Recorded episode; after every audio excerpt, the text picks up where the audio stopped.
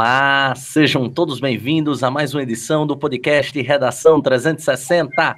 Sou o professor Mário Vitor e hoje nós vamos conversar um pouco mais sobre a história do acesso ao ensino superior brasileiro e os maiores desafios acerca dessa temática, acerca dessa vivência. E para isso nós vamos receber a presença ilustre de três grandes influentes da educação potiguar: a ex-reitora e professora Ângela Paiva, a ex-reitora da Universidade Federal do Rio Grande do Norte, a ex-secretária de Educação também do Estado do Rio Grande do Norte, Cláudia Santa Rosa, e também Sérgio Araújo, ex-diretor do DIRED e também diretor de instituição de ensino no meio privado. Então, recebendo essa presença ilustre para debater sobre essa vivência, trazendo conceitos teóricos e principalmente a vivência de cada um deles, e, consequentemente, essas vivências, esses conceitos teóricos vão ajudar demais a você a se preparar para desenvolver uma boa redação, seja para Enem, seja para concurso público ou qualquer outro tipo de intenção para você ouvinte. Antes da gente começar, eu gostaria de chamar a sua atenção para duas importantes informações. Esse programa está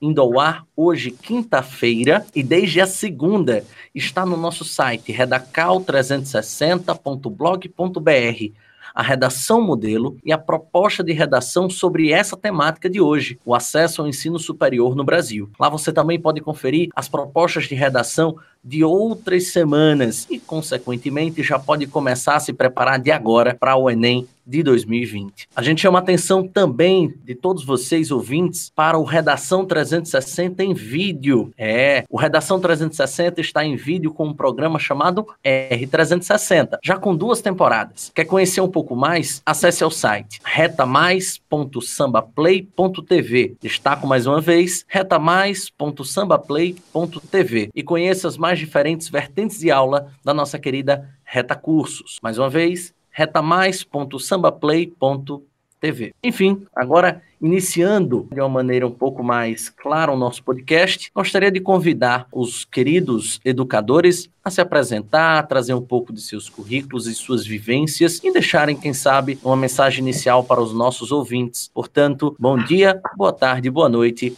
Ângela Paiva. Olá, eu sou a professora Ângela Paiva, sempre me apresento assim, professora, sempre fui. Né?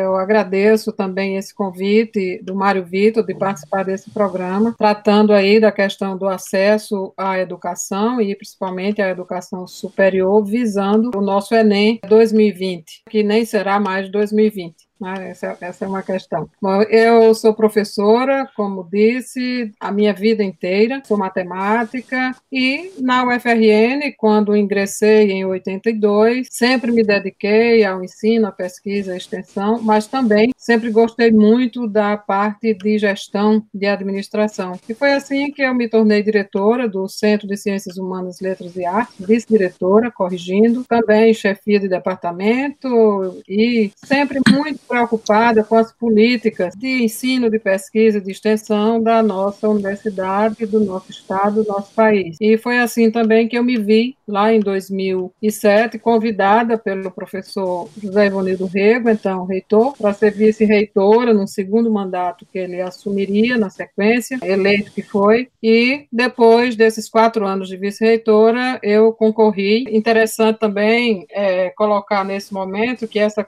essa foi uma participação, uma eleição de reitoria, uma consulta à comunidade, em que todas as candidatas, aliás, eu e a outra candidata éramos mulheres. Então, foi dessa vez que a UFRN teve a primeira reitora né, na sua história de quase 60 anos, e eu assumi e tive dois mandatos frente ao FRN de 2011 a 2019. Então, é assim que eu me apresento, sempre professora. Muito obrigado, Ângela, pela sua apresentação. Gostaria agora de convidar a querida Cláudia Santa Rosa para contar um pouco mais de suas vivências, de sua experiência com a educação e deixar, quem sabe, uma mensagem inicial para vocês ouvintes. Bom dia, boa tarde, boa noite, Cláudia Santa Rosa. Bom dia, boa tarde, boa noite, Mário, é, professora Ângela, Sérgio e toda a sua audiência. É uma satisfação estar aqui tomando parte desse momento tão qualificado com pessoas de, que têm tanto a acrescentar, não é, sobre essa temática do acesso ao ensino superior. Eu sou a professora Cláudia Santa Rosa,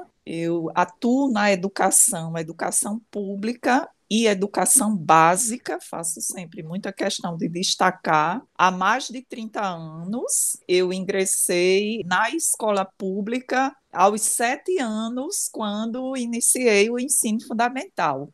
Né, eu fiz toda a minha escolaridade, minha formação em escolas e universidades públicas. Cursei toda a educação básica em escolas municipais e estaduais no interior do estado do Rio Grande do Norte e depois ingressei no ensino superior, também em instituições públicas e assim se deu até o doutorado em educação, que eu tive a oportunidade de fazer na nossa Universidade Federal do Rio Grande do Norte e eu realizo estudos sempre a partir da minha prática dentro das escolas, escolas públicas também, não é? Trabalho logo que eu concluí o meu ensino médio, que foi no magistério, curso de magistério para é, já lecionar, se fosse o caso, assim que concluísse, eu fiz um concurso público para o quadro efetivo do Estado,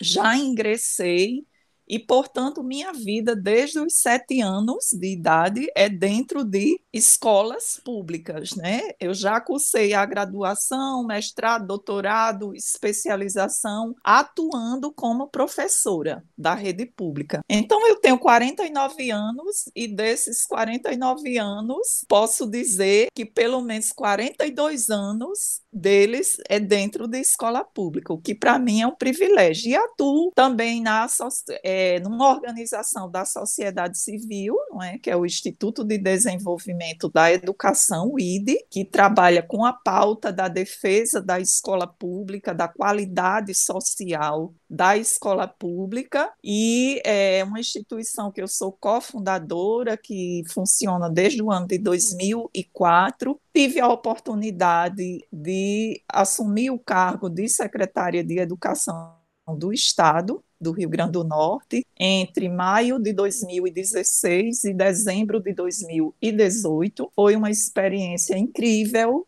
foi uma oportunidade para alargar a minha colaboração para a educação do meu estado e é, trabalho quase que 15 horas por dia em educação. Estou aqui à disposição para a gente conversar e poder contribuir com essa temática. Nós agradecemos imensamente por essa colaboração, por esse aceite né, de, de convite. Com certeza teremos um grande debate, um grande, um grande momento de vivências, de compartilhamentos. E agora gostaria de convidar o meu querido amigo, né, Sérgio André, ele que foi meu diretor logo no início de carreira, pudemos trabalhar juntos por quase cinco anos e aprendi muito, aprendi imensamente com ele, com o ambiente escolar e principalmente a experiência e os aconselhamentos de sempre.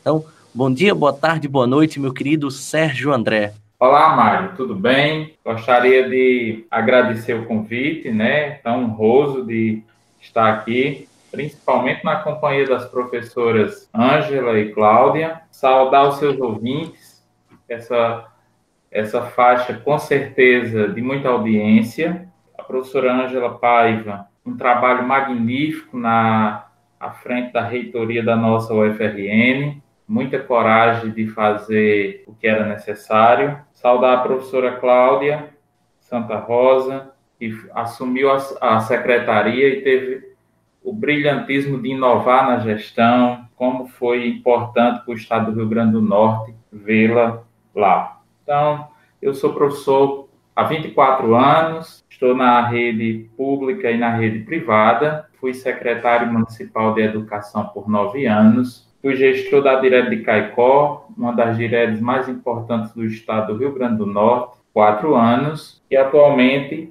estou na gestão de uma escola privada aqui na cidade de Caicó, que é o Centro Educacional Integrado do CEDO. Então é um prazer muito grande. Estamos aqui para poder conversar sobre esse tema tão instigante, que é acesso ao ensino superior. Perfeito, meus queridos.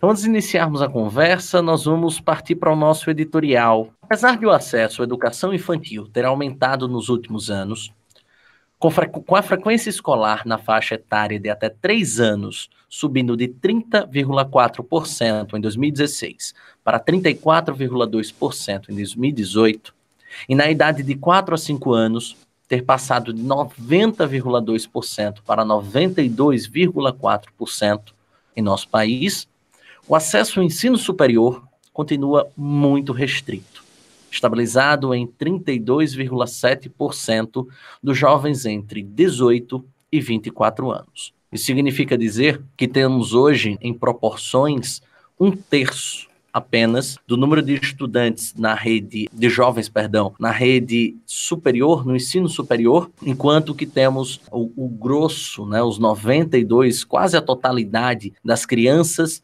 dentro das escolas no ensino básico. O grande problema hoje para a educação e principalmente para o ensino superior esteve contido na tardia universalização do acesso ao ensino superior no Brasil. Para quem não sabe, o Brasil universalizou o acesso ao ensino fundamental só na década de 90. Vários países da América Latina, por exemplo, já tinham passado por esse processo de expansão do ensino muito, mas muito tempo antes. Isso é um dos principais fatores que refletem o atraso, principalmente quando se fala na defasagem de nível de instrução do estudante. Além disso, o cenário se agrava quando ele se encontra na questão da desigualdade racial, principalmente quanto ao acesso ao ensino superior. Entre os jovens brancos de 18 a 24 anos, 55% não frequentam a escola e não conseguiram concluir a etapa de ensino. 8,2% frequentam a escola da etapa adequada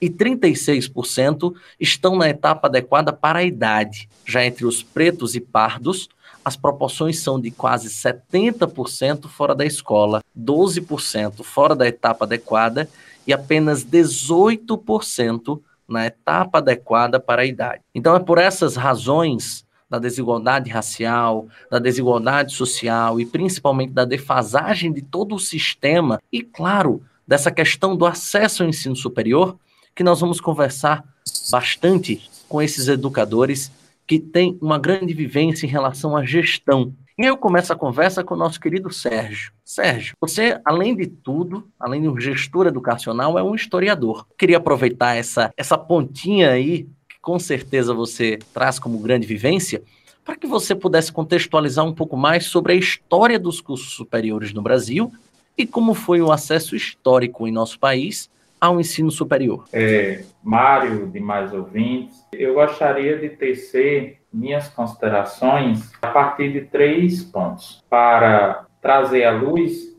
e à memória de como nós vimos esse processo de acesso né, ao ensino superior. Primeiro ponto, eu gostaria de lembrar que a chegada das universidades no Brasil foi um processo de, extremamente lento e se deu de forma tardia. Para você ter uma ideia, o México, é, ex-colônia espanhola, lembrando do nosso processo de colonização, o México ainda no século XVI, já tinha o surgimento de suas primeiras universidades. Fato que no Brasil nós só teremos no século XX. Então, se nós compararmos México com o Brasil, temos aí um intervalo de 400 anos. Claro que eu estou falando da concepção de universidade. A professora Ângela, ela conhece muito bem esse ambiente. Enquanto a universidade não era instituída, Mário, Somente no século XIX, com a chegada da família real ao Brasil, a família real estava então vindo de Portugal para cá e quando chegou aqui montou um aparato né, para que ela pudesse se instalar. E é aí onde surgem os nossos primeiros cursos superiores. A Faculdade de Medicina do, de Salvador, a Faculdade de Medicina no Rio de Janeiro e, em seguida, a Faculdade de Direito do Recife.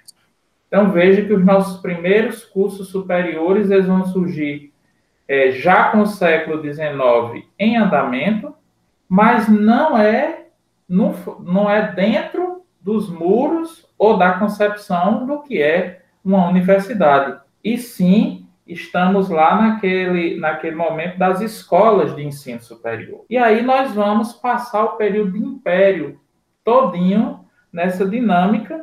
Quando nós chegamos no século XX, aí nós vamos ter um passo importante para as universidades, que são os debates fervorosos que acontecerão ali na década de 20. Na década de 20, o, alguns estudiosos começavam a perceber que nós queríamos mais do que um curso superior. Nós queríamos uma universidade, porque a universidade ela traz uma função social muito intensa. A universidade ela abrigaria a ciência, consequentemente os cientistas, fazia a promoção da, da pesquisa e do saber.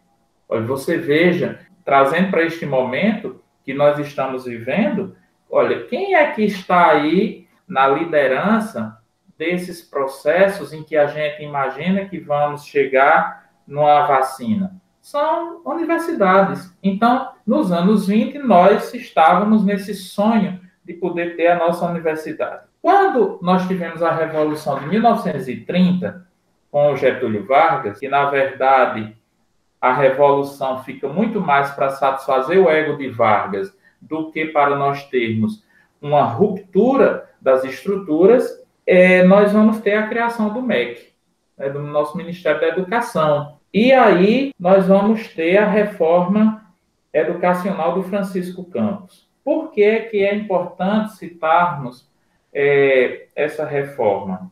Porque é a partir daí que nós vamos ter é, autorização para o funcionamento do ensino público, consequentemente, mais na frente da universidade, que chega nos anos 40, e aí você percebe, os anos 40 são os anos da ditadura de Varguista. Então, nós estamos na ditadura e estamos vivendo um momento de aspiração. Ora, isso é, isso é conflitante. É como é que nós íamos ter isso naquele momento? Então, primeiro, abre-se para as faculdades católicas, curso de Direito, de Filosofia, e somente posteriormente é que nós teremos o surgimento das nossas primeiras universidades. Então, resumindo, você vai ter, em meados do século XX, o surgimento da universidade. E a UFRN, ela chega nesse, nesse contexto aí. Naquele momento, cria-se as universidades estaduais, e depois essas universidades passam pelo processo de federalização. Então, esse era, era é o meu primeiro ponto, né? Falar da, da questão de ser tardio. Depois, eu quero lembrar que, historicamente, o nosso processo de escolarização, ele veio para atender as camadas privilegiadas. Nós não temos um, um processo de escolarização para as massas. Lembremos aqui, por exemplo, da figura do preceptor, que vai existir aqui durante o, o século XIX. Depois, a Faculdade de Direito de Recife, né, que nós temos a, as faculdades e elas não são públicas. Quem é que estuda numa Faculdade de Direito de Recife, centenária, lá naquele momento? São os filhos dos grandes fazendeiros. Aqui no Seridó, nós tínhamos ficaram conhecidos os intelectuais do Sedó, né, os filhos dos, dos senhores de algodão que saem para ir para fazer a faculdade de Direito de Recife. Então, um, um, um, um homem simples, vindo dessas, dessas massas populares, ele não tem acesso a isso. E, para finalizar, gostaria de destacar os altos alto índices de analfabetismo que, historicamente, nos, nos persegue. Para você ter uma ideia, segundo dados do IBGE, em 1900, portanto, na chegada do século XX, pouco mais de 100 anos, a nossa taxa de analfabetismo ela era de mais de 65%. Isso nos mostra que como é que nós vamos pensar em acesso a essa educação superior se a, a maioria né, da nossa população ela sequer sabia ler? E mais grave ainda, trazendo para o nosso tempo, nós entramos no século 21, Mário, com essa taxa ainda muito alta. Ela se aproxima de 14%. E, e um, um dado interessante, quando a gente está vendo números, é a gente ter a sensibilidade de entender esses números. Olha, o IBGE nos disse que em 2010 nós tínhamos 9,6% de analfabetismo. A gente pode até dizer que isso é ah, tem uma queda, certo? Mas vamos olhar em números relativos. Vamos olhar em vamos fazer uma comparação com os números totais. Em 2010, esses 9,6 representa quase 14 milhões de jovens analfabetos. Esses 14 milhões são os mesmos 14 milhões de 1940. Então, isso é muito grave. E aí, quando você percebe uma ideia de, de universidade que demora demais a chegar, e se demora demais a chegar, demora demais para percebermos o potencial que uma universidade tem. Depois, percebermos que nós temos na nossa história de Brasil uma história do favorecimento da elite. E, por último, uma taxa de analfabetismo, isso nos ajuda a entender por que, que nós demoramos tanto né, para termos esse acesso à universidade, que ainda é muito baixo. Né? Você trouxe números, números aí falando disso. E você fazia a segunda pergunta sobre o acesso. Ora, nesses últimos anos, vamos falar aqui de nessas últimas décadas, o, o acesso foi o vestibular tradicional e hoje o Enem. É assim que a gente chega por nossa, né, nas nossas universidades. Eu queria aproveitar só um dado ilustrativo. Eu entrei na UFRN no vestibular de 1995 e um dado que eu não esqueço é que minha turma ela tinha apenas oito alunos. Existiam 30 vagas, mas nós não tínhamos alunos para entrar. Então, isso nos ajuda a entender que o vestibular, naquele, naquela, naquele formato que tinha, que inclusive os nossos alunos hoje não conhecem mais, ele era tão. A seleção ela era muito dificultosa, porque isso vai refletir uma falha enorme que nós temos na educação básica, na nossa, na nossa formação lá nas nossas escolas, que a professora Cláudia Santa Rosa também conhece. Você veja que naquele ano entram oito alunos apenas. E quando a gente olha para hoje, aí a gente tem o Enem, que ampliou essa possibilidade, mas tem algo que me preocupa e que acho que o ouvinte deve levar em consideração. Nós tivemos aí uma política de cotas que foi inserida dentro de um contexto que era ampliação de vagas, ampliação de cursos. Eu sou de uma região do Seridó, hoje bem servida, embora a gente queira mais, viu, professora Ângela?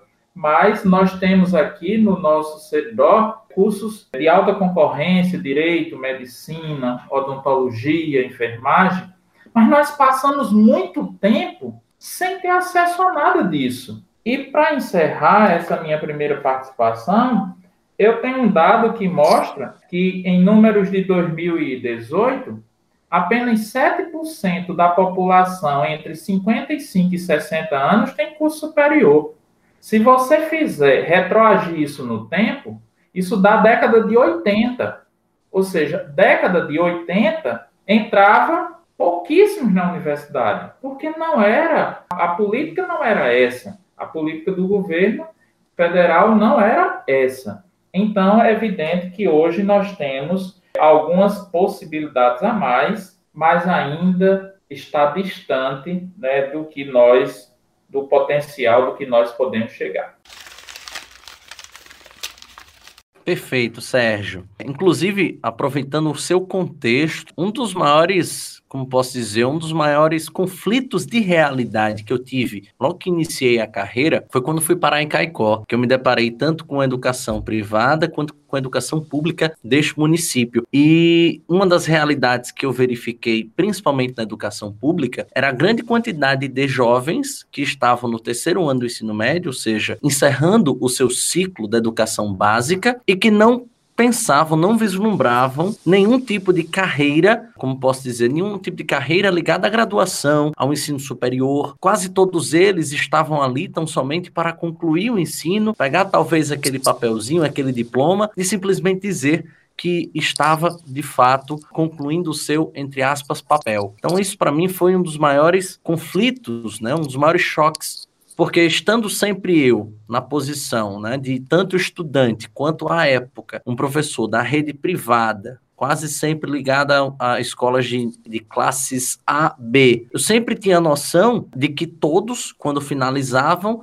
tinham como interesse, tinham como vontade, como sonho, ingressar na, na educação superior, mais especificamente na Universidade Federal do Rio Grande do Norte. E é justamente sobre isso, né, aproveitar esse, esse gancho, que eu convido a professora Ângela para conversar um pouco mais, principalmente sobre essa questão do acesso ao ensino superior. Professora Ângela, dentro da sua vivência, dentro da sua experiência como reitora ou como professora universitária como um todo, qual foi o maior desafio encontrado por você quanto à democratização do acesso, principalmente ao ensino superior? Bom, depois da, da fala do professor Sérgio, até que fica mais fácil da gente entrar nesse contexto da democratização e dos desafios que uma universidade tem, que um sistema educacional tem, de fazer a democratização do acesso à educação superior. Eu diria que tem o, o, antes e o depois do, da democratização do acesso. Né? A gente tem que pensar o processo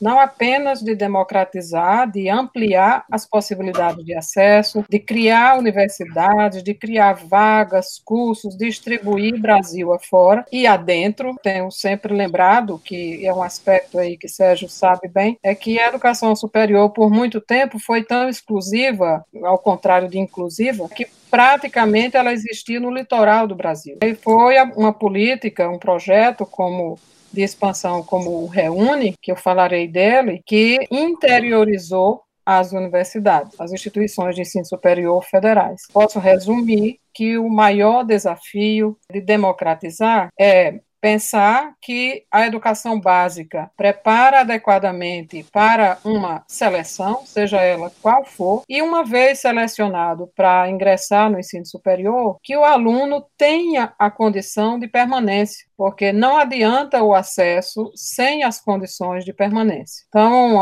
acho que o maior, um grande desafio é você garantir a permanência do aluno nas condições, quando as condições de acessar a universidade estão dadas. Nós tivemos, nesses últimos anos, felizmente aí, lá por volta de 2003, nós tivemos a Associação das Universidades Federais, a Andifes, um papel muito importante, eu diria, divisor de água da história da educação superior no país, quando entregou um documento ao, ao então candidato Luiz Inácio Lula da Silva, uma proposta, não só ao candidato, eu digo Lula, porque foi ele que assumiu na sequência, que ganhou a eleição, mas foi entregue um documento a todos os candidatos àquela época à presidência da República de um plano de expansão e reestruturação da educação superior que permitisse uma inclusão de jovens egressos da escola pública, principalmente principalmente concursos noturnos, porque uma um retrato daquela época e possivelmente hoje, né, Cláudia, o aluno do ensino médio tem muito aluno que é trabalhador e que as universidades à noite estavam quase todas fechadas. Elas funcionavam basicamente durante o dia. Esse documento propunha a duplicação das vagas da educação superior, das matrículas, e o presidente Lula implementou, aí por volta do ano 2000, final da, da primeira gestão, um grande programa, que foi o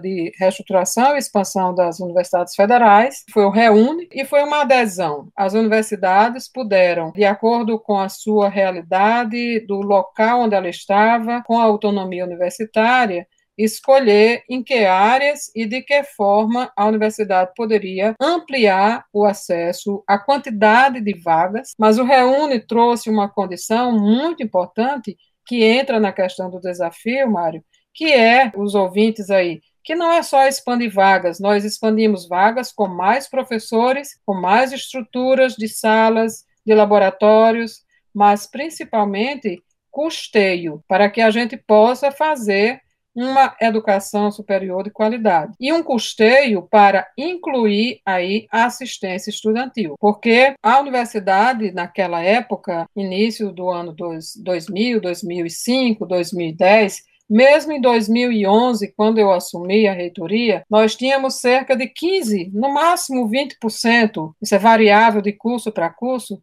de alunos oriundos da escola pública. E veja, nós sabemos até hoje que o maior número de alunos matriculados no ensino médio, ele está matriculado na escola pública ainda hoje. Imagine antes. Então, nós tínhamos aí uma dicotomia, um funil, em que a maior parte dos alunos do ensino médio estão na escola pública, mas o funil é tão estreito que ele pouco entrava na educação superior. Então, o número de vagas é uma questão importante, mas a gente precisa ter também a condição de permanência dos alunos. O Reúne trouxe isso. Mas, logo após o Reúne, é importante a gente dizer que houve uma reestruturação, uma ampliação, realmente dobrou a matrícula na educação superior pública federal, mas foi, foram criados também outros mecanismos. O Enem vem mais ou menos nessa época, né? O Enem, o SISU, o Enem nós consideramos, o Enem é de 98, faz mais, tem mais de 20 anos, 22 anos.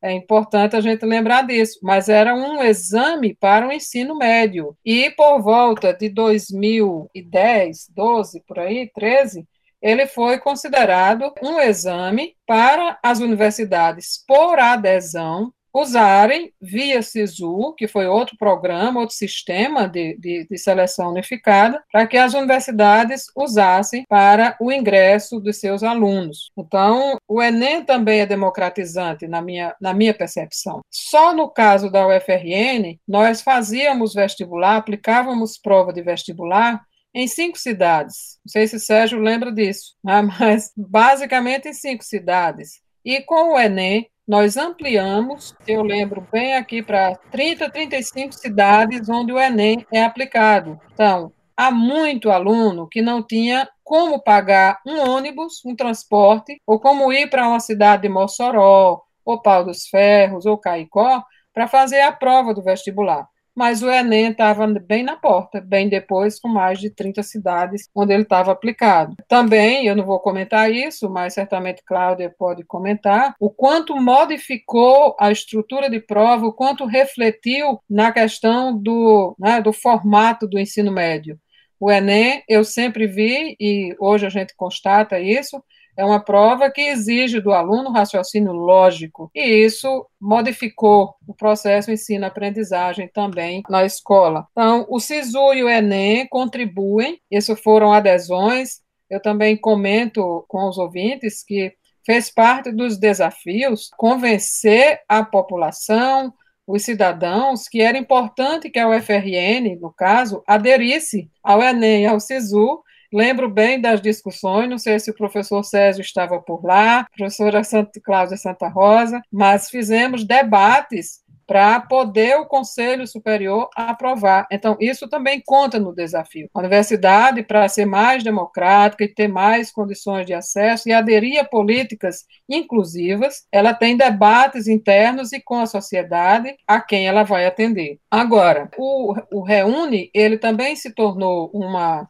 um programa muito importante de democratização, porque ele garantiu também permanência. Nesse custeio que nós recebemos, universidades, para custear as despesas da universidade, com a nossa autonomia, nós podemos criar muitas bolsas, construir residências para os alunos que precisavam de se deslocar. Criamos os auxílios moradia, o auxílio alimentação, o auxílio financeiro para aqueles alunos oriundos de famílias com rendas de até um e meio salário mínimo. Então, isso criou uma condição mais adequada para que a democratização não fizesse o inchaço da universidade, mas ao contrário, o aluno tivesse a entrada no ano X e quatro, cinco anos no máximo aí ele estaria terminando, estará, como muitos fizeram, terminando a educação, o seu curso. Agora, uma outra, um outro marco nesse período para a democratização, bem importante a gente lembrar, que foi a lei de cotas. 2012 foi criada a lei de cotas, E aí sim a gente pode falar de uma democratização com equidade. A gente tem percentuais, eu estou falando aqui, por exemplo, dessa característica em 2011, de uma universidade com 15% de alunos da escola pública, mas se eu falar da cor, nós sabemos que nossa universidade é praticamente branca, nós temos brancos. A gente tem um percentual, segundo o IBGE, é, da população de jovens negros, indígenas, e essas pessoas também, antes da política de cotas, eram todas tratadas igualmente, como se fôssemos todos brancos. Né? Então, a lei de cotas, implementada em 2012, nós começamos com 12,5% das vagas a cada ano, mas nos dois últimos anos nós já somamos. A lei de cotas no Brasil ela foi implementada diferentemente. E é importante dizer que, mesmo antes da, da lei de cotas, os alunos da educação pública, que vinham da escola pública, eles já tinham na UFRN o argumento de inclusão. Eles tinham um plus de 10% na nota aqueles que vinham da escola pública. Nós tivemos também em outra, nas outras universidades, na UERN, no IFRN, algumas políticas, algumas, algumas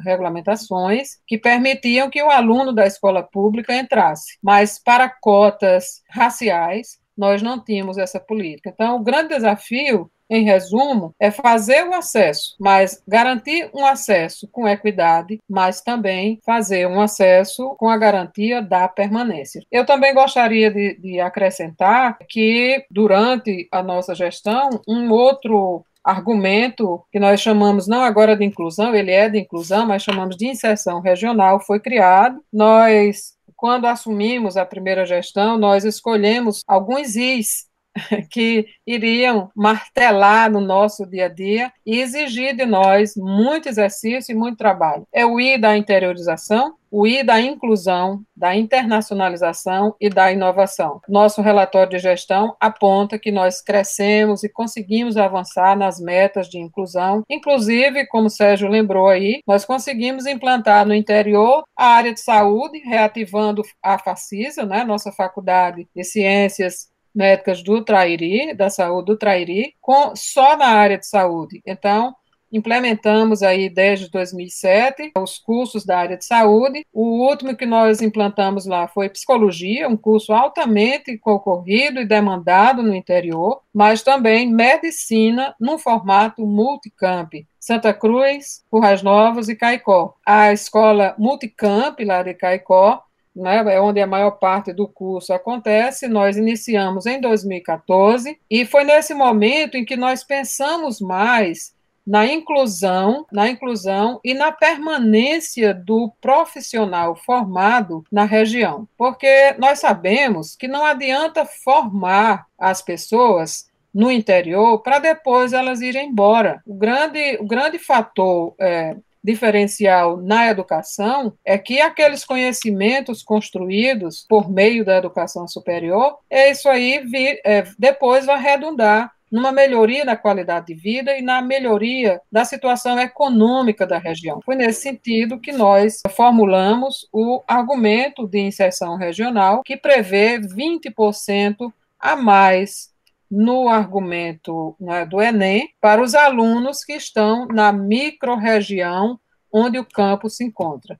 A gente escolheu assim, porque certamente não é, discutimos bastante nessa época com o Ministério Público, inclusive, porque nós queríamos que tivesse um argumento, uma, um diferencial para os alunos que estudam no interior e que moram no interior, independente da natureza da escola de onde vem. Então, para resumir, são os desafios são muitos, mas eu não diria apenas que o desafio é democratizar. O desafio é democratizar com equidade e com a garantia de permanência dos nossos estudantes. O Penais, na sequência, em 2010, após o Reúne, garantiu a assistência estudantil de uma maneira muito mais abrangente e isso fez com que hoje nós tenhamos, eu acho muito importante que os ouvintes prestem atenção nessa informação, porque em, alguns, em algumas situações, e ouvimos isso muitas vezes, que quando a gente democratiza, a gente perde qualidade. O ensino superior vai perder qualidade porque tem muitas vagas, vai entrar muita gente, e com a política de cotas foi dita a mesma coisa. Nós teríamos perda de qualidade com a política de cotas, porque iríamos receber alunos de outras cores, de outras raças, de, outro, de muito mais da escola pública, portanto, estariam esses alunos na universidade. Com as condições que o plano, o plano Nacional de Assistência Estudantil nos deu, o Programa Nacional, nós tivemos uma condição hoje de equiparar o rendimento escolar de um aluno egresso que entrou por cotas, por exemplo, que vem da escola pública, às vezes com defasagem de, de conteúdo, eles têm, numa pesquisa que nós fizemos na UFRN, eles têm desempenho correlato correlato ao que vem pela livre demanda, né, pela livre concorrência, e que não entrou por cota. Então, quando a gente, a conclusão disso é que quando nós damos as condições necessárias para o aluno, ele realmente ele tem um desempenho tão bom quanto aqueles que tiveram uma excelente condição econômica né, na sua família e uma excelente condição escolar. Eu considero que apresentei alguns desafios que foram enfrentados e eu gostaria também de colocar alguns resultados, se possível, dessas políticas que foram implementadas, visando a inclusão e a permanência. Nós temos também a inclusão de pessoas com deficiências, né? antes se chamavam as pessoas com necessidades especiais. Nós criamos uma comissão específica, que hoje é uma secretaria, para assistir os estudantes com necessidades especiais. Eu tenho uma alegria de comentar esse dado, é que quando eu entrei na gestão, nós tínhamos tínhamos cerca de 40 alunos deficientes na universidade. E hoje eu já encontro alguns alunos deficientes que se formaram. Hoje nós temos cerca de 400 alunos, todos assistidos e com rendimento muito bom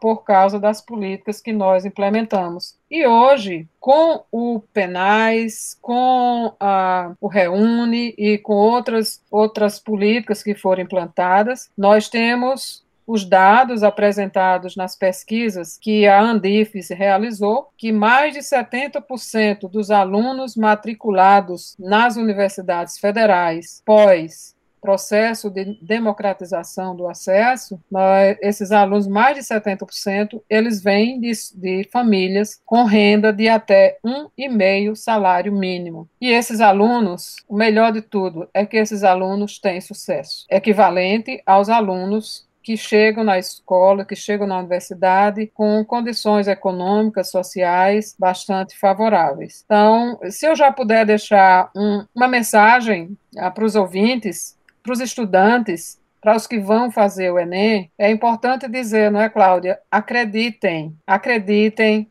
estudem e vocês certamente conseguirão um espaço na educação superior. Uh, nós estamos aí no último ano, né? Nós estamos aqui em 2020, o nosso PNE 2011 2020, nós temos aí uma meta de ter 30% dos jovens de 18 a 24 anos matriculados na educação superior, mas, infelizmente, estamos chegando ao período de revisão dessas metas, mas no Rio Grande do Norte ainda temos menos de 20% de alunos 18 a 24 anos matriculados na educação superior. Em algumas regiões do Brasil, essa média está superior, mas não igual a 30%. Então, temos muitos desafios ainda com a democratização e com a garantia da permanência do aluno e o seu sucesso. Fantástico, Ângela. Gostaria de destacar para alguns alunos algumas partes, por exemplo, esses quatro Is que você tão bem referenciou, né? Destacar principalmente essa, esse aspecto da interiorização e também, por que não, esse aspecto do ingresso com equidade que você que você tão bem trouxe. Eu vivi duas situações muito interessantes. A primeira é que a implementação dessas cotas e do Enem ocorreu enquanto eu estava como estudante da Universidade Federal do Rio Grande do Norte. Eu me lembro de ter participado de inúmeras, inúmeros debates, inúmeras mesas redondas, mesas redonda dentro desse contexto e o quanto que é interessante o como que a, a universidade deu muita chance, por exemplo, para ser ouvida. Primeiro por quem pela sociedade como um todo e segundo por quem também estava presente na universidade. E sem sombra de dúvidas, e todos os debates que eu participei era uma ânsia também de nós estudantes. Posso declarar, quando eu entrei na universidade, estou voltando a ela pela terceira vez esse ano, ou estaria caso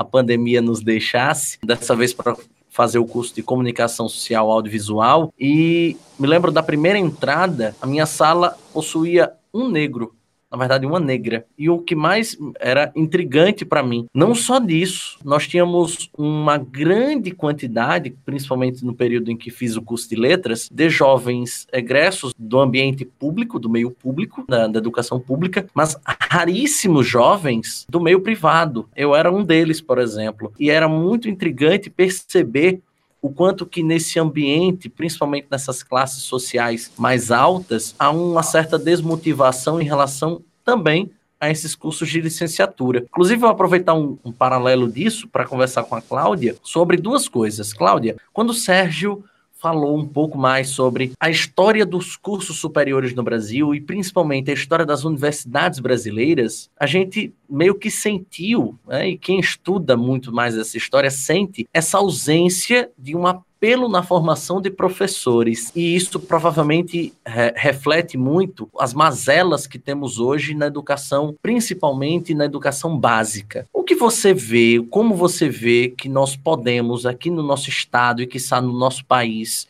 fazer para melhorarmos o ensino básico brasileiro? Mário, Mário e ouvintes, e Ângela, Sérgio, não é que já fizeram apresentações de ideias, nos trazendo aqui informações muito preciosas para essa discussão. Eu tenho certeza que a sua audiência está aproveitando muito, porque eu estou aqui tendo uma aula, né, com esses esses grandes profissionais. A educação básica brasileira é um desafio. Nós precisamos de fato, é, sermos mais assertivos, né? o Estado brasileiro precisa ser mais assertivo em relação às políticas voltadas para a educação básica. E é preciso começar desde a educação infantil. Né? Nós temos uma tradição no Brasil que aqui não vai nenhuma crítica e, ao mesmo tempo, é uma observação para refletirmos, onde as políticas públicas, eu digo sempre que o melhor exemplo de política pública que deu certo são as instituições federais, né? as instituições federais que fazem o ensino superior,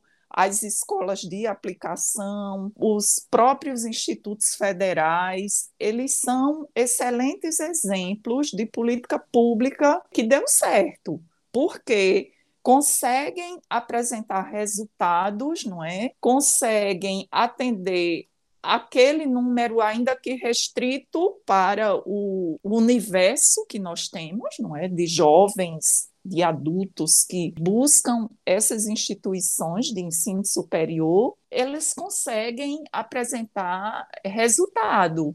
Você imagina o que tudo que a Ângela acabou de relatar dos passos dados pela universidade no sentido de democratizar, não é o acesso, de democratizar esse acesso com qualidade social, de garantir equidade, de garantir permanência dos jovens que estão acessando a universidade e tudo isso é uma prova muito real que quando há investimentos para aquele, aquele público que que aquela instituição tem como meta atingir e atender e atender bem, funciona, dá certo. Então os investimentos, eles são infinitamente maiores no ensino superior do que na educação básica. Basta a gente pensar o valor de um custo aluno que está numa instituição federal e um custo de, de, um aluno que está numa escola da rede estadual ou numa escola da rede municipal. Não vou aqui destacar as escolas particulares, porque elas são cada uma de acordo com o seu perfil,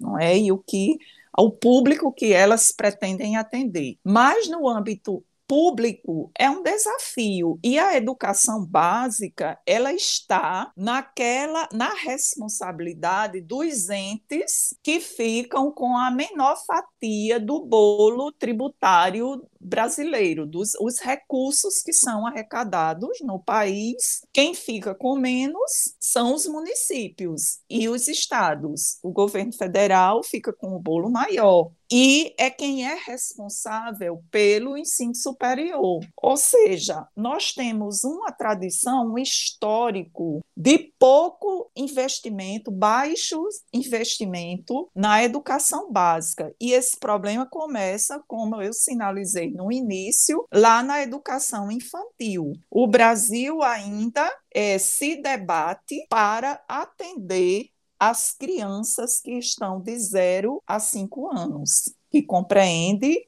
o período da educação infantil. Imagine que os dados mais recentes que foram divulgados a partir dos levantamentos de cumprimento das metas do Plano Nacional de Educação, os dados mostram que o Brasil ainda tem mais de 300 mil crianças entre 4 e 5 anos fora da educação infantil, ou seja, sem atendimento. Tem um atendimento hoje de por volta de 30 a 34% de crianças entre 0 e 3 anos, quando a meta é chegar pelo menos a 50% até o final desta década, né, a década do Plano Nacional de Educação. Ou seja, o país sinaliza baixa capacidade de cumprir essas metas, porque as crianças entre 4 e 5 anos já deveriam estar todas sendo atendidas, todas em educação infantil, num centro de educação infantil. O que é que nós temos? Ainda mais de 300 mil fora, mais de 300 mil crianças fora do, dos centros de educação infantil. Ou seja, aí, exatamente aí, nessa etapa, que começam as, começam as desigualdades educacionais serem construídas, elaboradas, porque essas crianças elas que não, não têm acesso à educação infantil ou que a qualidade dessa oferta da educação infantil ela não se dá exatamente como deveria, ela ingressa no ensino fundamental aos seis anos já em desvantagem. Ou seja, aqui está na, na escola particular ou aqui está numa escola de aplicação, não é vinculada às, às universidades, elas ingressam no ensino fundamental, muito bem encaminhada no seu desenvolvimento, na construção de competências e habilidades, no processo de alfabetização e as crianças que estão, que não estiveram em nenhum centro de educação infantil ou que estiveram em centros que ofertam ainda projetos educacionais pouco claros e pouco eficientes nas suas respostas, elas entram em desvantagens, elas vão acumulando lacunas no processo educacional delas, quando a escola do, de ensino fundamental também não consegue ofertar uma qualidade apropriada às condições de contexto familiar, social dessas crianças também não ajudam, o que, que acontece? Ela acumula, acumula lacunas até o sexto, sétimo ano, oitavo ano. A família ainda consegue manter essa esse adolescente, não é? já adolescente, na, quando chegam ao ensino fundamental, dois já estão todos na adolescência, o que, que acontece? A família ainda consegue manter, depois começa a um processo ser é, aprofundado, um processo de desencanto com a escola, as constantes reprovações, não é? Que é um problema muito sério, o fluxo, as crianças, os adolescentes, elas, eles, a partir do momento que há reprovação, que se dá a partir do quarto ano do ensino fundamental, geralmente, o que que ocorre? As reprovações decorrentes da falta dessa base bem feita no processo de alfabetização e letramento, o que que ocorre? Elas se evadem, abandonam, elas não têm, não, não têm encantamento com a escola e vão gerando estatísticas que nós conhecemos muito bem, que são estatísticas preocupantes que se aprofundam lá no ensino médio, especialmente na primeira série do ensino médio, que é onde há o índice maior, a taxa maior de abandono e evasão escolar, não é? Os jovens chegam à primeira série do ensino médio, constroem um sentimento que não vai conseguir terminar, que precisa sobreviver, que precisa ajudar a sua família, ingressa no mercado de trabalho, boa parte o mercado de trabalho informal, abandona a escola e depois se evade né, completamente, uma parte. Isso explica as nossas taxas. E essa, essa situação, esse quadro, é muito claro que é, é mais agravado em regiões como a região Nordeste. O Nordeste é onde há esse problema muito mais acentuado, porque há dívidas sociais muito grandes aqui, não é? O Nordeste acumula muitas dívidas sociais do Estado brasileiro para com a sua população. E o jovem sofre dessa consequência dessa dívida que o Estado brasileiro tem com a região. Então, veja como é interessante. O Anuário Brasileiro da Educação Básica, que eu deixo a indicação para a sua audiência, se ainda não conhece esse material, buscar já saiu, acabou de sair o Anuário Brasileiro da Educação Básica de 2020, mas eu realmente assim não tive tempo porque é muito recente de me aprofundar nesse anuário. Mas o anuário de 2019, que ainda está muito atual, ele traz um dado que é muito interessante. O Rio Grande do Norte, ele foi lá em 2019, primeiro lugar no Nordeste e décimo primeiro no país em matrículas de jovens de 18 a 24 anos no ensino superior. Ou seja, a gente consegue, na região Nordeste, ser primeiro lugar, ser o estado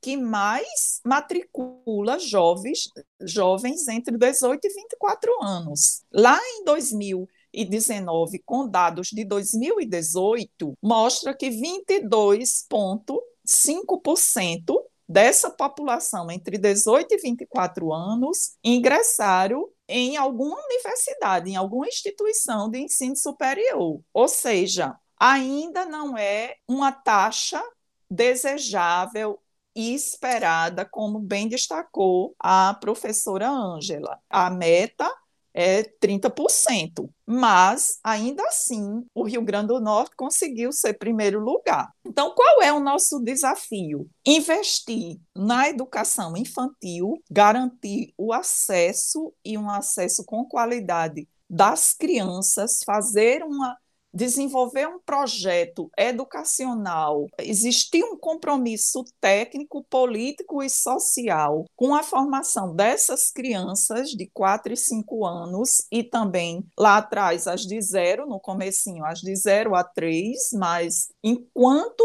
é, não universaliza esse acesso de 0 a 3, é preciso um investimento pesado na etapa, na faixa, que é a faixa pré-escolar, entre 4 e 5 anos. Garantir o acesso de todas e garantir um projeto educacional que responda, porque não é suficiente a gente desejar que os nossos filhos ingressem, ingressem no ensino fundamental, alfabetizados, lendo, escrevendo, fluentes, muito bem, e achar normal o filho do trabalhador que está na escola pública entrar aos seis anos no ensino fundamental sem estar minimamente encaminhado no processo de alfabetização. Então, minha vida toda em educação foi questionando esse tipo de coisa, foi reivindicando para a criança e para o jovem da escola pública esse direito de aprender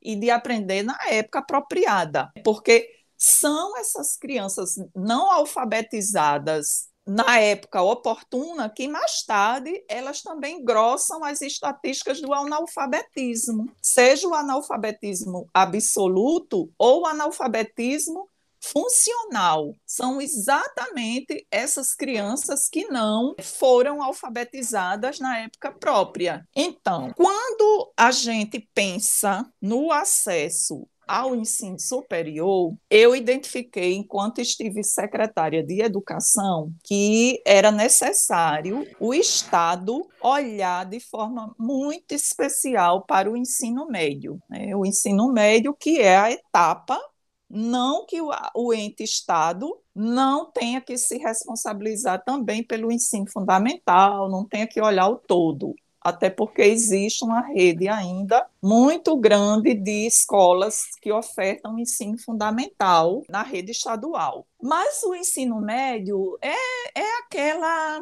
é aquela ponta né, da educação básica completamente fragilizada. Né? A gente encontrou e os dados estão aí, eles sempre nos expõem que sempre que são divulgados, né, o Rio Grande do Norte lá posicionado nos últimos lugares em relação a qualidade do seu ensino e apurado pelo IDEB, o Índice de Desenvolvimento da Educação Básica. Então, o que é que nós fizemos? Investimos na escola de tempo integral a partir de um entendimento que era preciso não somente ampliar a jornada escolar, o tempo do, do jovem na escola, mas oferecer um currículo capaz de dele ter acesso a uma oferta onde ele pudesse fazer escolhas, esse jovem fazer escolha. Um investimento no projeto de vida dele, ele ter acesso a uma orientação por meio do professor, de um professor tutor, um atendimento personalizado. Isso, evidentemente, para aqueles que não trabalham, para aqueles que podem ter acesso à escola de tempo integral. Então, pegamos essa via do tempo integral. E aí pegamos também a via do ensino técnico, da educação integrada, o ensino médio feito junto com o técnico. E houve um investimento na implementação dos centros de educação profissional da rede estadual. É, oito centros foram colocados em funcionamento, as escolas de tempo integral, e uma série de ações no âmbito do projeto hashtag Quero Aprender, onde nós estruturamos toda uma proposta de apoio para o jovem realizar estudos com foco na preparação para o Enem. Então, preparamos o hashtag Quero Aprender com um ambiente virtual de aprendizagem, com uma equipe de professores da própria rede estadual e com experiência, inclusive na rede privada, em grandes colégios e cursinhos, para prepararem todo o material de preparação dos jovens para o Enem, com aulões quinzenais em todo o estado, nas cidades polos das regionais, das diretorias regionais. O professor Sérgio acompanhou muito bem, porque o, o, Quero Aprender foi um sucesso na regional que ele dirigiu, não é? A décima regional, lá, sediada em Caicó. E nós tivemos um processo muito interessante e importante na rede estadual durante os anos de 2017 e 2018, no resgate da autoestima dos, dos jovens, no empoderamento deles, para que eles se sentissem capazes de ingressar no, no ensino superior, de fazer as provas do Enem, de participar, eles se sentirem potencialmente preparados para. Então, eles tinham as apostilas impressas, tinha todo um processo que a gente criou uma simbologia, uma identidade do projeto, desde a camiseta, a apostila, a logomarca, as cores, o aplicativo que ele baixava a partir do momento que ele acessava uma, um questionário, um material, um vídeo, ele podia depois acessar offline. Então, foi tudo muito pensado para esse jovem se sentir capaz de se preparar para o Enem. E acessar a universidade. Então, o que é que nós vimos a partir daí? Um crescente ingresso dos jovens das nossas escolas, junto com todas essas políticas que a professora Ângela tão bem destacou, que a, a universidade criou para atender esse, a esse jovem também da escola pública, juntou com esse investimento que foi feito e a gente viu as escolas passarem a comemorar a celebrar números muito maiores de aprovados, não é, de ingressos no, nas nossas universidades públicas, o que o professor Sérgio também destacou, que antes ingressavam nove alunos. Eu passei a receber, agora mesmo depois que deixei o cargo, 2019, agora para 2020, os, os professores, os gestores das escolas, até estudantes, enviando as informações. Olha, nossa escola aprovava cinco alunos, agora a gente já conseguiu aprovar 28, outra a gente conseguiu aprovar 35 alunos. Ou seja, e as escolas, agora mesmo, há duas semanas, saiu o ranking, porque coloca posições do Enem, das escolas no Enem. E para mim não foi surpresa, mas estão lá as escolas que estão mais bem posicionadas da rede estadual, são todas escolas de tempo integral e os dois primeiros lugares são centros de educação profissional em tempo integral. Ou seja, o que é que sinaliza para a gente? Que essas políticas elas têm um potencial, elas são poderosas no processo de fortalecimento do acesso do jovem ao ensino superior, tempo integral, ensino técnico, projetos que, que reforce a aprendizagem que o jovem inicia na sala de aula, na escola, mas que pode fazer de forma virtual, pode fazer com encontros em aulões, por outros canais.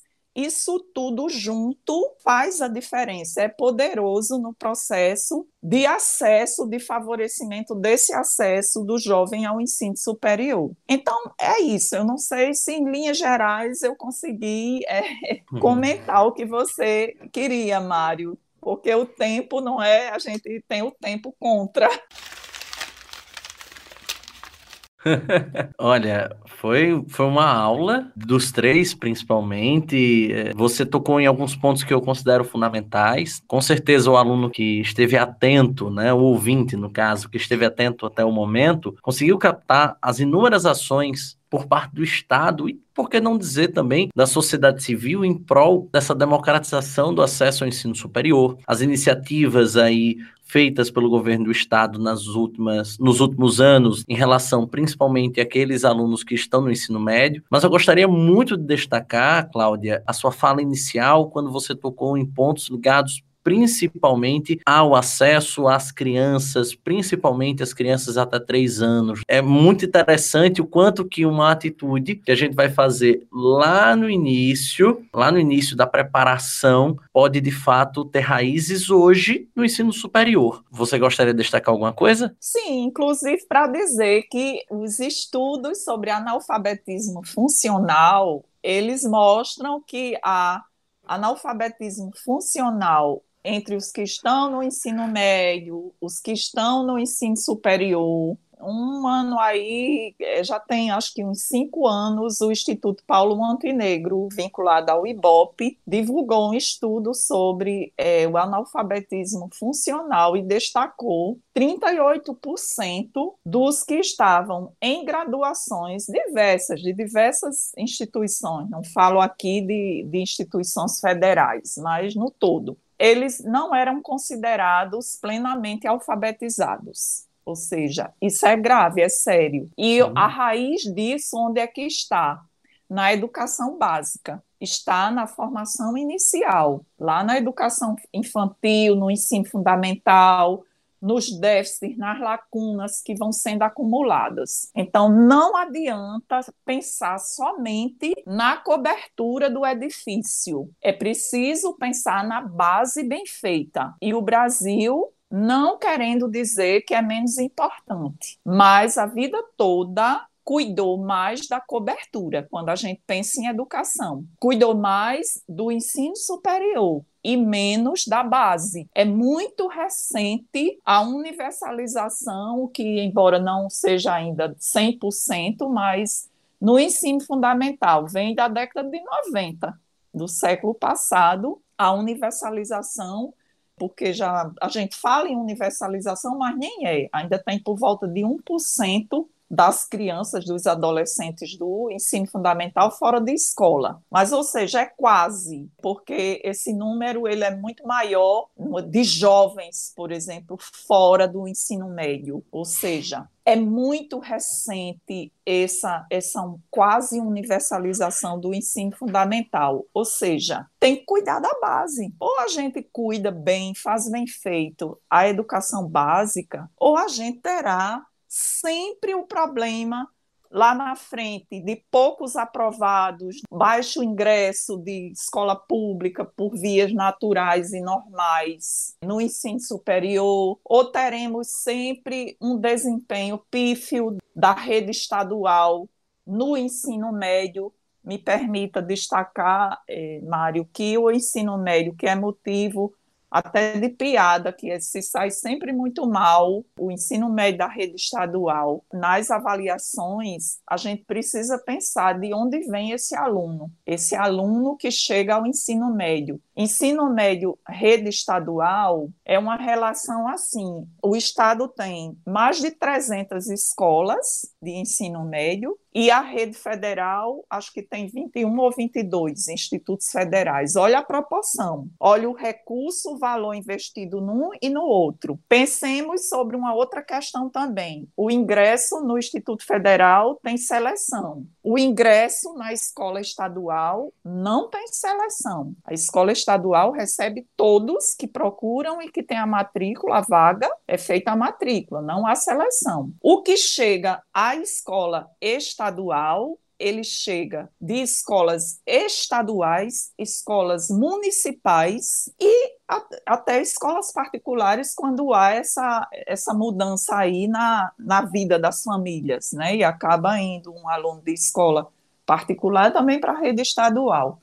Então, chegam esses alunos, é esse público que chega à rede estadual. A rede de institutos federais que atende com ensino médio chegam os de escolas particulares, os melhores da rede estadual e municipal, são os melhores das redes estadual e redes municipais que chegam aos institutos federais. Então, veja, é preciso investir para que todos sejam bons, para que todos tenham oportunidades não é, de serem felizes, de terem sucesso, de alcançarem resultados positivos em relação aos seus projetos de vida. Tá? Então, é preciso o Brasil pensar nisso, é preciso toda a sociedade se comover para o drama da educação básica brasileira. Até no momento de pandemia, fica evidenciado as desigualdades e como a, a, educação básica pública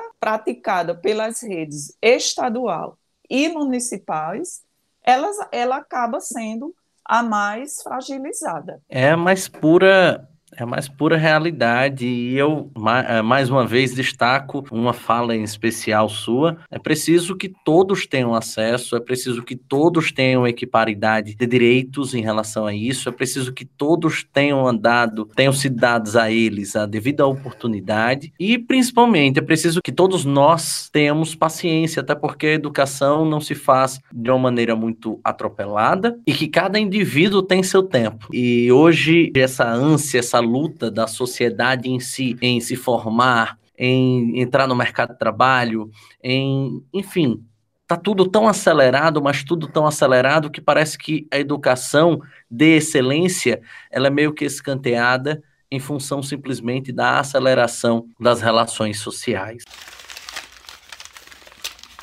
Gente, infelizmente a gente vai ter que caminhar para o fim do nosso podcast. A gente preparou muita coisa a mais. Peço desculpas aos professores de não, não ter dado ainda mais espaço. Inclusive, aproveito esse ensejo para convidá-los mais uma vez. Para quem sabe, num, num outro momento a gente discutir sobre outros temas voltados a essa área da educação. E antes de tudo, né, antes da despedida formal, né, agradecer em especial a Sérgio André, a Ângela Maria Paiva, a Cláudia Santa Rosa, e pedir para que cada um possa vir a deixar uma mensagem final para os nossos ouvintes e quem sabe poder trazer uma indicação literária, uma indicação cinematográfica para quem está até agora conosco nesse podcast. Então, meu muito obrigado, meu querido Sérgio André. Deixa aqui a sua mensagem para o nosso público. Quero agradecer, Mário, pelo convite, dizer da, da, satisfação de ter assistido essa aula com a professora Cláudia e com a professora Ângela. Eu concordo com o que professor, as professoras disseram, que eu, minha mensagem final é, é nesse sentido.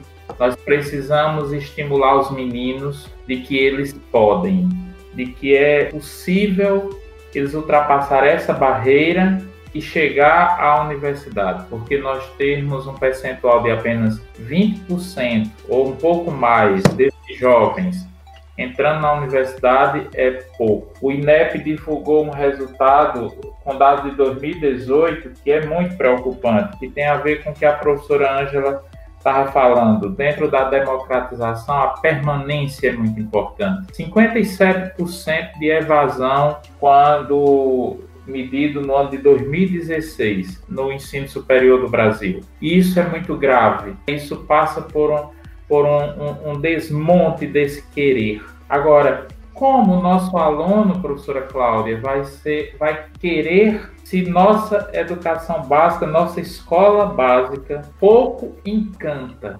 mesmo com as dificuldades que tem, nem sempre tem professor. Quando nós assumimos a regional de Caicó, tinha 240 aulas vagas só de biologia. Como é que o menino vai entrar na universidade, no curso de medicina, se o básico da, da biologia ele não conseguiu ver no ensino médio porque não tinha professor? Nós ainda estamos nesse tempo tão primário. Então, a minha palavra é de que é preciso a gente arregaçar as mangas para poder dar esse salto. E dizer aos, aos jovens que não desistam. Eles são capazes de buscar novas possibilidades para que a gente possa entrar nessa universidade e, ao entrar na universidade, lá permanecer. Um abraço a todos. Muitíssimo obrigado, meu querido Sérgio André. Gostaria agora também de, de agradecer a presença da Ângela Paiva e solicitar que ela deixe essa mensagem final para os nossos ouvintes muito obrigado, Ângela. Eu agradeço muito o convite, Mário, e a oportunidade também de estar encontrando aqui Sérgio dessa forma remota, né? O professor Sérgio e a professora Cláudia Santa Rosa, e ter esse encontro com ouvintes, que certamente muitos estudantes, mas cidadãos né, do, do Rio Grande do Norte, preocupados com as questões da pandemia, mas muito preocupados também com o Enem, que está aí presente na vida, nos desafios da Juventude Potiguar. Eu gostaria de fazer um breve comentário aí sobre a fala, e já enganchando na minha mensagem, da professora Cláudia, que é a questão do grande compromisso de uma universidade com a educação como sistema.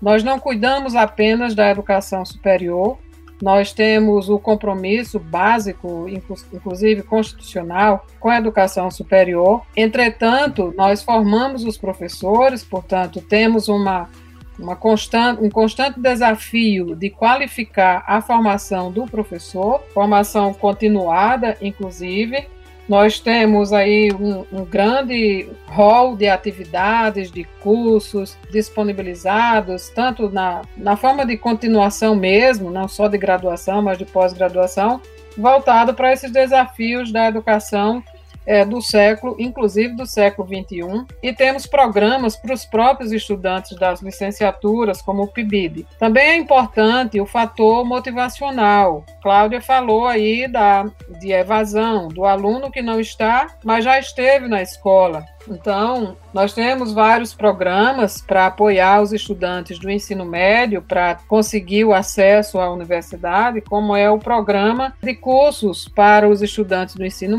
médio, PROCEM, que é ofertado pela UFRN, não apenas no campo central, mas nos campos do interior.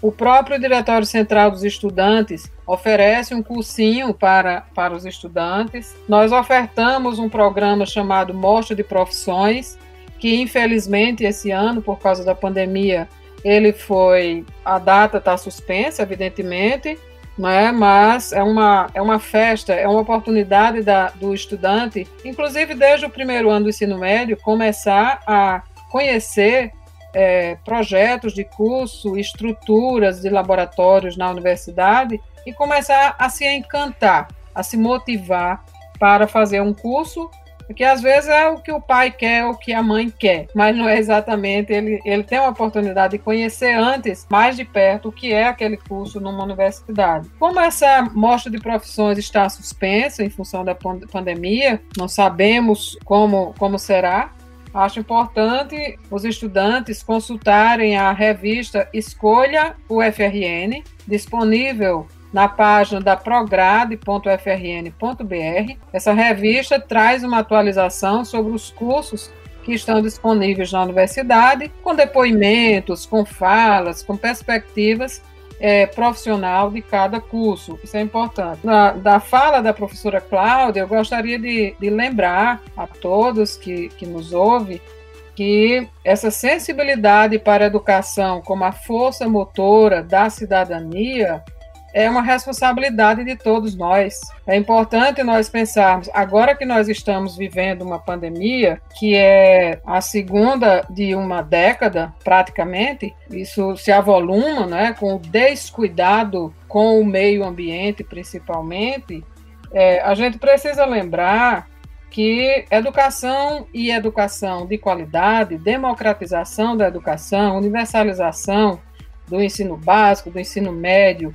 e mais educação superior para os jovens brasileiros, isso está fundado também em, em, visões de quem governa o país, é quem faz os projetos, quem faz as políticas para o país, mas também em quem pensa o financiamento e do que é prioritário para o país. Então, veja, quando nós pensamos, discutimos e foi aprovado o PNE, as metas do PNE, do Plano Nacional de Educação, as metas estão logicamente condicionadas a um financiamento, financiamento da educação básica à educação superior. E veja, esse financiamento se falava à época de um comprometimento de 10% do PIB, repito, 10% do PIB, e se perguntava de onde virão esses 10, 10% do PIB, de onde virá esse dinheiro a mais para que a educação cresça com equidade no país. De onde viria? Do pré-sal. Essa era a ideia. Então é importante a gente entender também, Mário, e pode ser dica, né, uma dica aí para outras discussões, do ponto de vista econômico, a economia de um país se faz da forma no crescimento industrial, no várias questões, mas nós estamos sentindo cada vez mais que básicos para a nossa vida é educação e saúde, hoje mais ainda. E essa responsabilidade não é apenas é de Cláudia, que foi secretária, que é professora, do professor Sérgio, de Mário, minha, que fui reitora e que continuo debatendo isso e propondo isso, é uma responsabilidade de cada cidadão. Então, na hora que nós escolhemos pessoas para dirigir um estado, para dirigir um município, para dirigir um país, nós precisamos prestar atenção, não apenas sendo sensível, mas sendo muito rigoroso e saber que prioridades aquelas pessoas escolhem para o país, porque disso dependerá o futuro do seu filho, do seu neto, do seu irmão, da sua família. Nós sabemos que tudo nasce daí, nasce da educação. Agora, é preciso que o país encare com seriedade as políticas educacionais e o seu financiamento. Eu gostaria de encerrar, portanto, dizendo que foi um prazer estar aqui. Tenho várias histórias para contar da educação, como Cláudia. Eu fui sempre professora do ensino fundamental desde o quinto ano, né, que hoje chama quinto ano, era quinta série lá nos outros idos, nas outras décadas. Professora da, do ensino médio por muito tempo e hoje somente professora da educação superior. Aí por volta do ano 90 é que eu fiquei apenas como professora da educação superior, mas sempre muito comprometida com os estudantes. Lembro aqui, se me permitam, uma lembrança muito gostosa que eu tenho, é de ter, enquanto vice-reitora e depois como reitora, ido nas escolas de ensino médio sensibilizar, chamar o aluno, divulgar os cursos, com a nossa revista, na época já em elaboração, Escolha o FRN, sensibilizando os estudantes para ingressarem na educação superior. E eu encerraria com essa mensagem: é preciso estudar. Nós estamos aí numa paralisação das mobilidades físicas mas nós temos aí várias formas de estar estudando, fazendo, participando de, assistindo filmes, tem muitos filmes bons, né? Tem várias formas hoje, muito mais democráticas. Eu não deixo nenhuma dica, mas aqui eu estava, como a gente está assim fadado a ficar em casa por responsabilidade, pela cidadania que a gente exerce, ficar em casa. E eu comecei a ver séries. Uma, de, uma das séries que eu estava vendo é Escola de Gênios tá? Cola de gênios. Nem todo mundo é gênio, mas todos nós temos um pouco e às vezes muita genialidade a exercitar. Mas eu acho que é uma é uma a ideia de uma para não ser uma novela, que também se aprende, né, com isso. Mas é importante a gente fazer boas escolhas e ganhar esse tempo que a gente tem em casa para aprender. Eu colocaria já numa das questões que poderiam ser colocadas, essa questão do, do momento atual e do retorno da universidade, a questão da exigência de uma hibridez nos modelos educacionais, né, de formação. Necessariamente, nós vamos ter que estar fazendo esse tipo de trabalho é, remoto, mas nunca, jamais, nós poderemos pensar numa escola, numa universidade totalmente à distância porque a educação não é só conteúdo. Educação, formação é também e principalmente construção de relações e a construção, as bases para é, nós ensinarmos a conviver e a dialogar. E essa distância física afeta também esses princípios importantes da relação que se dá no ambiente educacional não é apenas professor-aluno, conteúdo adquirido, não existe conteúdo adquirido, existe conhecimento construído numa relação entre pessoas. E entre pessoas há que haver emoção, há que haver outros sentimentos envolvidos, não apenas aqueles dos conteúdos das disciplinas de qualquer curso ou de qualquer nível escolar. Eu desejo a todos os que são estudantes e não tem idade, né, para ser estudante, pode ser o jovem estudante egresso do ensino médio, mas pode ser aquelas pessoas que querem voltar a estudar. Acreditem, continuem estudando, que nós com certeza tem há muitas vagas disponíveis e você poderá ser uma das pessoas formadas daqui a quatro anos se não desistir. Então, muito obrigada pela oportunidade e desejo saúde para todos vocês. Obrigada. Muitíssimo obrigado, Ângela. Belíssimas palavras. Inclusive, como disse há pouco, há muito ainda a se discutir, há muito ainda a se conversar. Eu não tenho dúvidas de que nós poderemos fazer, quem sabe, no futuro, novos programas, novos debates como esse. Inclusive, aproveitar para me despedir aqui da querida Cláudia Santa Rosa. Nosso muito obrigado. Você pode deixar uma mensagem final para os nossos ouvintes? Sim, Mário, com muito prazer, agradecer pela oportunidade, não é, por dividir esse momento tão rico, tão especial, com pessoas tão valorosas que fazem a educação desse estado, como você, o professor Sérgio, a professora Ângela, professor Sérgio, que eu tive a oportunidade de trabalhar com ele quando, enquanto estive secretária e ele diretor não é? Conforme falei, da DIREC. A professora Ângela, que tive também a oportunidade, enquanto secretária, de interagir em algumas ocasiões. Ela é reitora da nossa UFRN, uma reitora muito comprometida, muito aberta ao diálogo, com uma capacidade muito grande de trabalho e de, de produção. Eu sou admiradora dos dois, não é? E agora também sua, Mário. Obrigado. por fazer tudo isso. Agradecer a sua audiência, não é? Por nos ouvir, nos acompanhar aqui. Desejar a todos os jovens, aos, aos que vão, ainda que já não sejam tão jovens, fazer o Enem, que acreditem, cada um no seu potencial, que invistam na formação, até sozinho nesse momento de pandemia, distante, aqueles que não têm a oportunidade de ter acesso a uma interação com o professor, pelas dificuldades todas que nós já sabemos, mas vá aos livros que tem em casa, encontre as formas de se debruçar e aprender. Esse é, é o meu recado porque eu sou a prova viva que a educação é o caminho para a transformação o que eu me tornei, me tornei por meio da educação. Eu venho de uma origem muito simples e a educação foi quem me fez galgar os espaços que eu ocupei até hoje. Então, acreditem, vocês que estão nos ouvindo, acreditem em vocês, corram atrás dos seus sonhos e vocês vão conseguir, com certeza vocês vão conseguir. Quanto à educação, o meu verbo é o verbo de Paulo Freire, é esperançar. Esperançar no sentido de acreditar, mas fazendo fazendo acontecer. E é isso. Dizer que se tiverem a oportunidade, leiam Manuel de Barros, leiam Memórias Inventadas, as infâncias de Manuel de Barros, que é muito humanizador. É possível baixar esse livro na internet rapidinho, um arquivo leve, e eu deixo essa dica para humanizar mais ainda a poesia de Manuel de Barros humaniza a gente.